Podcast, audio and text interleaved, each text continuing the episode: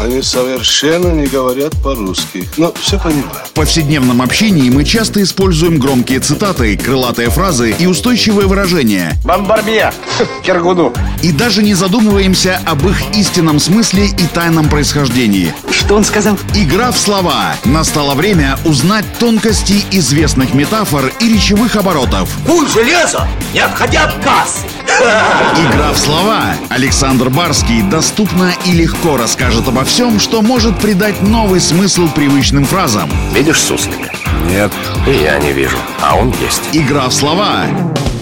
Вряд ли найдется хотя бы один человек, который хотел, чтобы его считали непутевым. Ну, правда же. И это касается не только всей жизни, но и каких-то частных ситуаций. Сегодня давайте разберемся, как и когда в нашем языке появилось известное всем выражение «непутевый человек», которое означает быть неприспособленным, легкомысленным, ничего из себя не представляющим и вообще пропащим человеком. Игра в слова.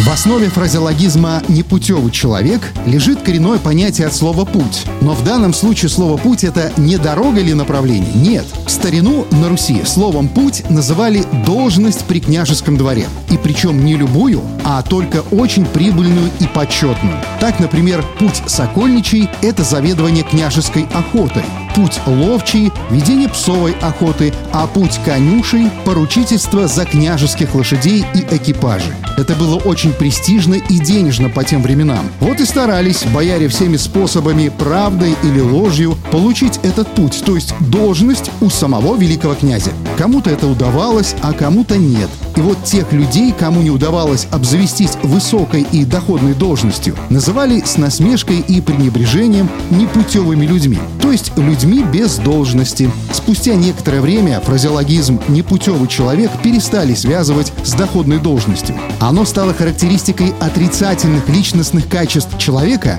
и неумения найти нужную и толковую жизненную линию. Вот такая история. Желаю вам путной жизни.